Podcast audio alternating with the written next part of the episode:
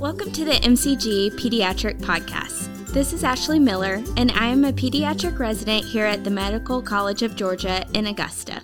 Today, I am joined by Dr. Jamie Lawson, who is a general pediatrician and pediatric hospitalist at the Children's Hospital of Georgia. Welcome, Dr. Lawson. I'm so happy to be here, Ashley. Today, we are going to talk about childhood obesity. I was surprised at how much of a problem this has become and how often pediatricians have to educate patients and families on the health risk associated with obesity.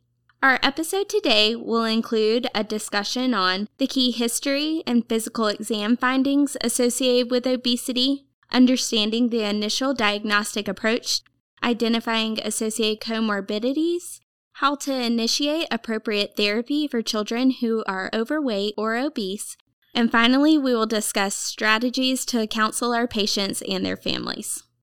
You know, obesity has been declared an epidemic in the United States by several major health groups, including the Centers for Disease Control and Prevention and the World Health Organization. Unfortunately, children and adolescents are part of that epidemic. Childhood obesity is a public health priority given its impact on acute and chronic diseases, in addition to general physical, emotional, and mental health. Obesity, therefore, needs to be a part of our preventative care discussion with our patients and their family. Let's get our discussion started with a clinical case. Jordan is an 11 year old male who presents for his yearly checkup. Mom brings up that he has been coughing at night and she can hear him snoring even though his room is on the other side of the house. She wants to know what she should put on the dark rash around his neck. His vital signs are normal, including a normal blood pressure. Jordan's physical exam is remarkable for an obese teenager. He does have discoloration around his neck consistent with acanthosis nigricans. Otherwise, the rest of his exam is normal. You notice that one year ago, Jordan's body mass index, also known as the BMI, was right on the 85th percentile for age and gender. But today, his BMI has increased to the 90th percentile. When you show his growth chart to Jordan and his mom, Mom laughs and tells you everyone in the family is tall and big boned, so she is not concerned about his weight. Wow, there are so many great points in the case you've presented, Ashley. It's clear that this child is overweight and has several risk factors to developing other chronic conditions. Dr. Lawson, it's often said that children should not be considered small adults. I know how to diagnose an adult as obese, but how is diagnosing childhood obesity different? You bring up a good point, Ashley. If we say someone is obese when they're more than 20% above the ideal weight for a particular height and age, then who decides the definition for ideal weight? Sometimes that can be controversial. Uh, are some kids just big boned? There are many factors to consider when we care for children who are overweight or at risk for becoming overweight. Some families may not have noticed the rapid weight gain, this is when showing the actual growth chart comes in handy. So you should routinely review the growth chart with the family at every single visit. It provides a visual of the child's growth and also helps compare the child to the norm. So another helpful standard measurement is the body mass index or the BMI. So Ashley, let's go over what the BMI is. Sure. The body mass index is an objective way to determine if a child is overweight starting at age 2 years old. BMI is calculated by dividing a person's weight in kilograms by the square of height in meters. That's right. And how do you interpret the BMI? In general, a healthy BMI is between the 5th and 85th percentile for age and gender. If the BMI falls between the 85th and 95th percentile for age and gender, the child is considered to be overweight. Obesity is defined as a BMI at or above the 95th percentile. Yeah, and it's also important to remember that BMI categories used for adults should not be applied to kids. Uh, so, this is because a child's body composition varies as they age, and it also varies between boys and girls. So, what else do we need to remember about BMI in kids, Ashley? BMI does not measure body fat directly. That requires more sophisticated methods that may not be practical in everyday clinical practice. What BMI does help us do is identify children who are gaining weight too slowly or too quickly. When we plot the BMI trend on the growth curve, it can help the patient and family understand why we may be concerned about a child's weight. That's right, Ashley. There are also growth charts that have been developed for a child that has a BMI greater than the 95th percentile. Yes, the standard CDC BMI growth charts for children and adolescents do not go beyond the 97th percentile. These charts were based on data from children prior to the obesity epidemic. This makes it difficult for providers to visually represent extreme obesity in children over time.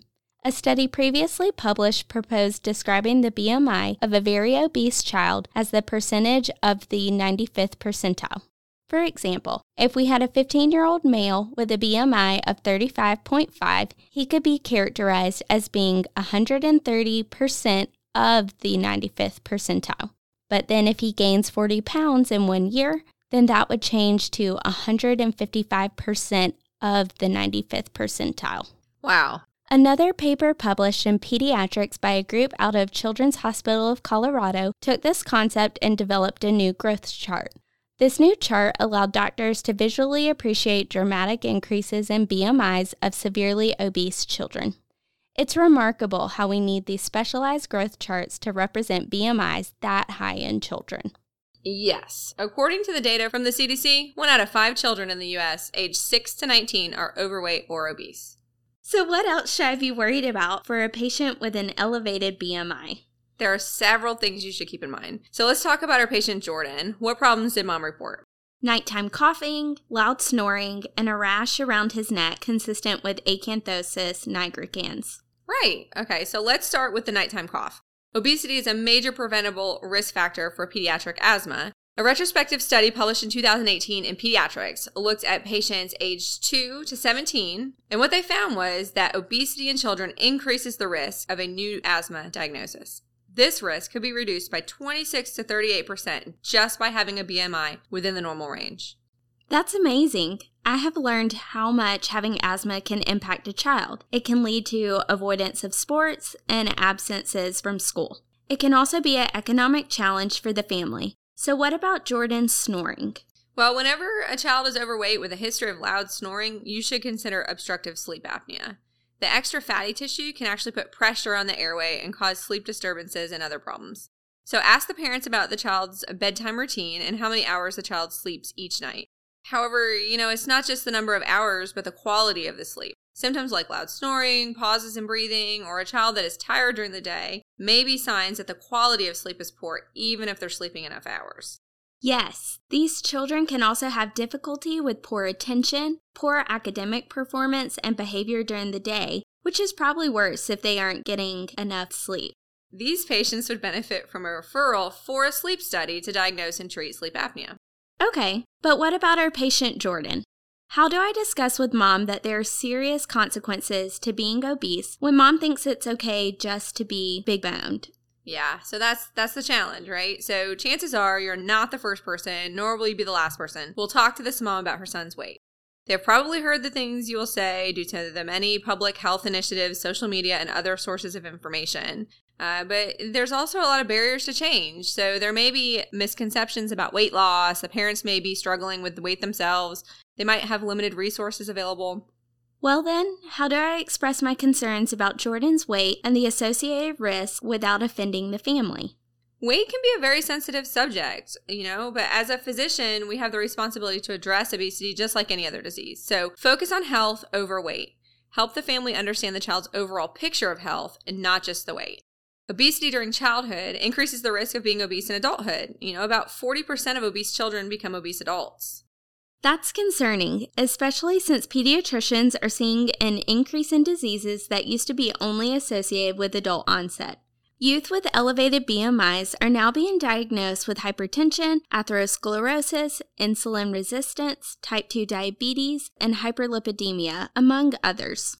Prevention of these comorbid conditions is so super important. Part of your evaluation should be to identify these potential comorbid conditions. So, this includes a complete review of systems. Ashley, what would you include in a focused review of systems of a patient that is overweight or obese? Well, obesity is related to several endocrine disorders. So I would definitely ask about symptoms like nervousness, fatigue, polyuria, polydipsia, headaches, skin pigmentation, hirsutism, irregular menses, and acne. Yes, these symptoms may not be symptoms you would typically ask about in a pediatric patient, but being obese increases the risk of endocrine related disorders that should be addressed promptly to prevent further morbidity. So, this includes diabetes, thyroid disease, and polycystic ovarian syndrome. So, Ashley, what are some of the other symptoms that are important to ask about? Excess weight can certainly be a burden on the child's joints, which may affect how well they can engage in physical activity. So, we need to consider musculoskeletal complaints.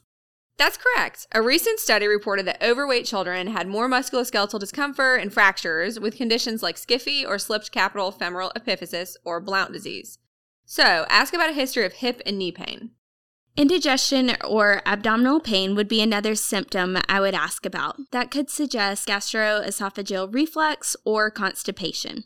A headache history should also be included in the review of systems. There is research that suggests those who are obese are at increased risk of developing headaches, particularly migraine headaches. Great job. And uh, what might we see on the physical exam? Well, our patient Jordan presented with acanthosis nigricans, which indicates an increased risk of diabetes. Mm-hmm, that's correct as well. Acanthosis nigricans simply refers to a dark, velvety discoloration in body folds and creases. The presence suggests insulin resistance and type 2 diabetes. So, what type of workup should I do for a child that is overweight or obese? Should I get lab? Obtaining labs depends on the age, BMI, and risk factors. Labs can help identify comorbid conditions. Children with a BMI in the 85th to 94th percentile need to have a lipid screening. So consider ordering a fasting glucose level, liver enzyme level, uh, you know, especially if the child has risk factors. We usually check these levels every two years. What abnormal lab results would warrant further investigation? So, if you have elevated levels of AST and ALT, that might indicate the possibility of non alcoholic fatty liver disease, and a liver ultrasound might be of benefit for further evaluation. If a patient has an abnormal fasting glucose level, this could be indicative of insulin resistance and type 2 diabetes. A thyroid stimulating hormone or TSH and a free T4 could help uh, identify hypothyroidism, which is an endocrine abnormality associated with pediatric obesity. Some recent studies have suggested that obesity can be a risk factor for vitamin D deficiency.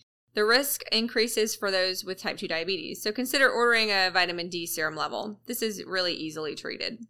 So let's take a moment and review what we have discussed so far for the listeners. We have reviewed that the evaluation of an overweight or obese child should begin with looking at the growth chart, specifically the weight, height, and BMI trend over time. A complete history, review of systems, and routine labs can also evaluate for other potential conditions associated with obesity. Now that we have diagnosed Jordan as overweight and identified signs of associated conditions, what's next? So, diagnosis is the first step, but now you have to think about how to intervene. You need to understand what treatment options are available and select the one that will have the best chance for success for your patient. So, if we go back to our patient Jordan, we need a little more information to come up with a treatment plan. Ashley, can you tell me about Jordan's nutritional and activity habits? Well, Jordan admits that he does not participate in much physical activity except for the one hour at school each week. He prefers to play video games with friends online. He spends most of the day snacking on chips, soda, and frozen microwavable meals. His parents try to prepare a home cooked meal on most nights, and Jordan admits to getting a second helping. Wow. So, yeah, you bring up a lot of good points, Ashley. Uh, exploration of family eating and activity patterns should begin with a review of meals and snacks and types of physical activity and sedentary activities. So, first, simply ask the child and parents what is a typical breakfast, lunch, dinner? What types of snacks are in the home? What's the child drinking? Are they consuming more fruit juice and soda than water? Are meals cooked at home or do they come from the drive through or restaurants? Are meals eaten at the table? Is the TV on when they're eating meals? So, you know, Ashley, why do you think these questions are so important?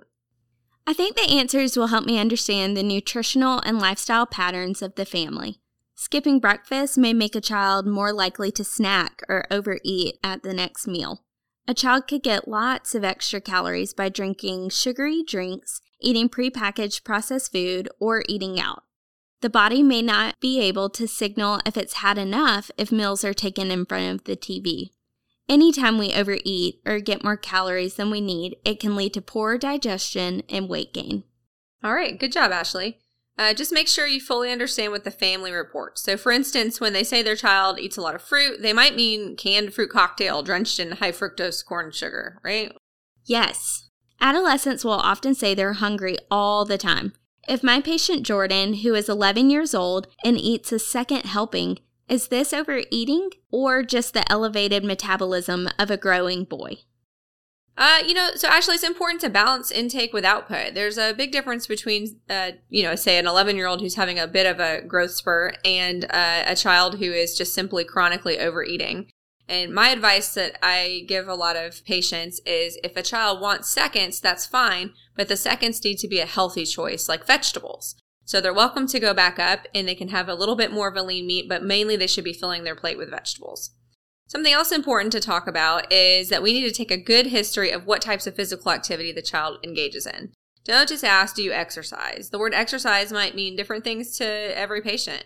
So you can start by asking, what do they enjoy doing outside? Riding a bike, running, walking, swimming, basketball? Do they help with chores at home?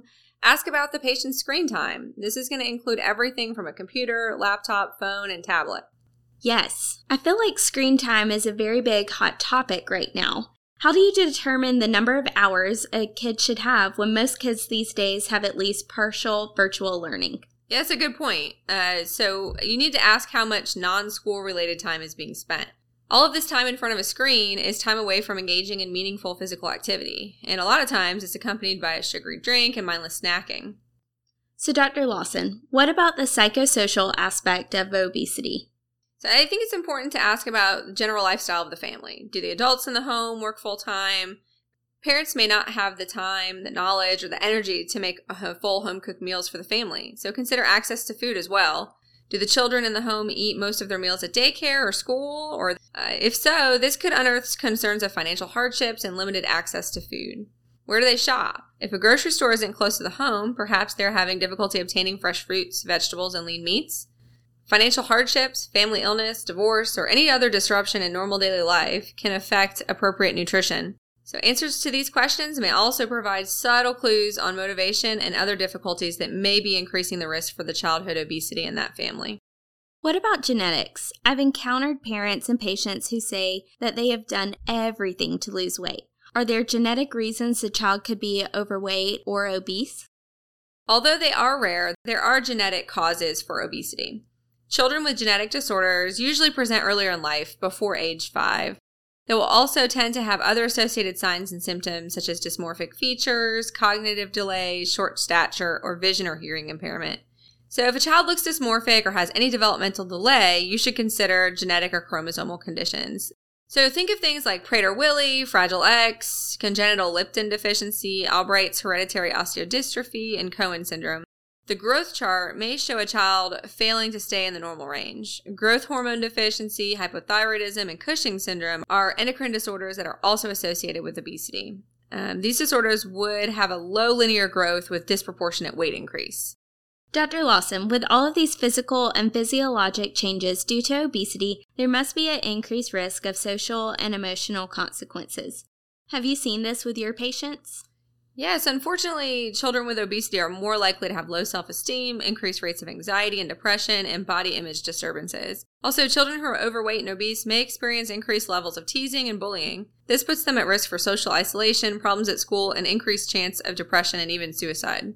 As we mentioned earlier, discussing a patient's risk for being overweight or obese can be a very sensitive topic. How would you start the conversation with patients and their families? So the AAP recommends that pediatricians use sensitive, appropriate, non stigmatizing language.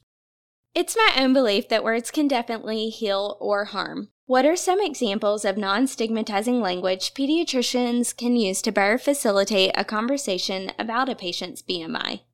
Obesity is a medical diagnosis with major health complications, so it's very important for patients and families to understand the severity of this disease. But I believe this can be done in a way that is compassionate and non judgmental. And you're going to have better results when you speak to patients that way. I would encourage providers to avoid using words such as morbidly obese, extremely obese, or fat. These words often lead to feelings of shame, sadness, and embarrassment. Instead, research shows some neutral words like weight and BMI are preferred by adolescents with this problem. Engage in an open dialogue with the parent and the child. Start by asking them how would they like to address the problem and letting them direct the treatment plan. This will get them more engaged and they will be more likely to follow through with the plan. Back to our patient, Jordan's mom seems to think his weight is okay because everyone in the family has the same body habitus. Good observation, Ashley. If you walk into the exam room and you see that the whole family is overweight, addressing psychosocial and cultural factors may be important. You know, some children live in neighborhoods where it isn't safe to go outside or play or exercise, and this can lead to sedentary lifestyles. So, again, I think you just really need to have an open dialogue to understand any resistance to treatment. I want to also bring up the fact that maintaining a healthy lifestyle has become more difficult for many people during the COVID 19 pandemic. Lots of children have lost access to meals when schools close for in person learning. It's also been noted that learning from home has led to a decrease in physical activity due to the lack of recess and physical education time.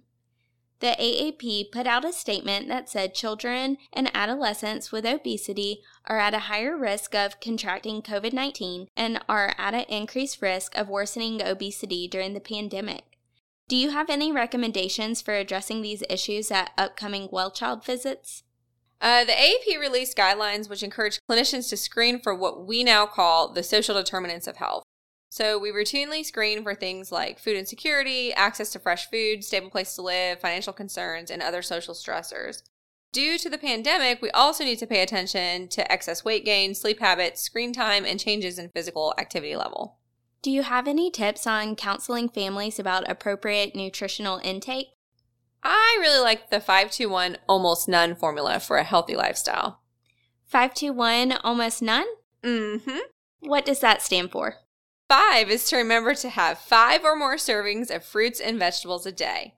Two is for two hours or less of recreational screen time. And one is for one hour of physical activity per day. And almost none is meant to discourage sugary drinks, sports drinks, and even the ones that are 100% fruit juice. In theory, we would like almost all liquid intake to be water. These are great tips, and I feel like it's simple enough for parents and patients to remember. Well, Dr. Lawson, it's time to wrap up our episode today. Let's review what we've discussed. Pediatric obesity is an epidemic in the United States. One out of five children in the U.S. aged 6 to 19 are considered overweight or obese. That's right. Obesity is a complex multifactorial condition. It's affected by genetic and non genetic factors, socioeconomic factors, and the environment that a patient grows up in. The primary care provider can utilize the BMI to monitor their patients to begin intervention as soon as possible. We are seeing an increase in diseases that used to be adult onset. The primary care provider should continue to monitor for these comorbid conditions as part of management. Prevention is one of the most important steps we can take to help kids who struggle with their weight. By using sensitive, appropriate language when talking with patients and their parents, we can engage patients and families to strive for healthier lifestyles and to help end this epidemic. The 521 almost none mnemonic is easy to remember and can be used with every patient and their family. Thank you so much for joining us today, Dr. Lawson. And for those listening, please join us for future episodes where we will dive into further topics related to pediatric obesity. Thanks for having me. This was fun. An additional thanks to Dr. Rebecca Yang and Dr. April Hartman, who peer reviewed today's discussion. Thank you for listening to this episode from the Department of Pediatrics at the Medical College of Georgia. If you have any comments, suggestions, or feedback, you can email us at mcgpediatricpodcast at augusta.edu. Remember that all content during this episode is intended for informational and educational purposes only. It should not be used as medical advice to diagnose or treat any particular patient. Clinical vignette cases presented are based on hypothetical patient scenarios. We look forward to speaking to you on our next episode of the MCG Pediatric Podcast. And don't forget 521, almost done. wow. wow.